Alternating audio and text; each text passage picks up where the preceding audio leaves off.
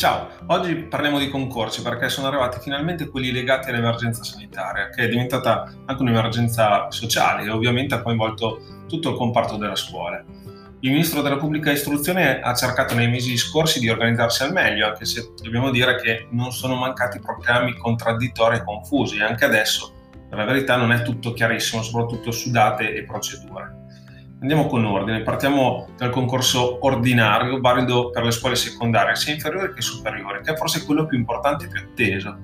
Pare che le prove saranno in autunno, ma non si sa se verranno svolte in presenza oppure online e nel caso con quali modalità. Coloro che non saranno i vincitori avranno comunque la possibilità di ottenere l'abilitazione per la classe di concorso di partecipazione, che equivale a dire che una volta inseriti nelle GAE, prima o poi entreranno in ruolo. Il bando di concorso straordinario per la scuola secondaria di primo e secondo grado è invece finalizzato alla stabilizzazione di docenti precari, con almeno tre anni di servizio e di cui almeno uno di servizio specifico, per 24.000 posti ripartiti nelle diverse regioni.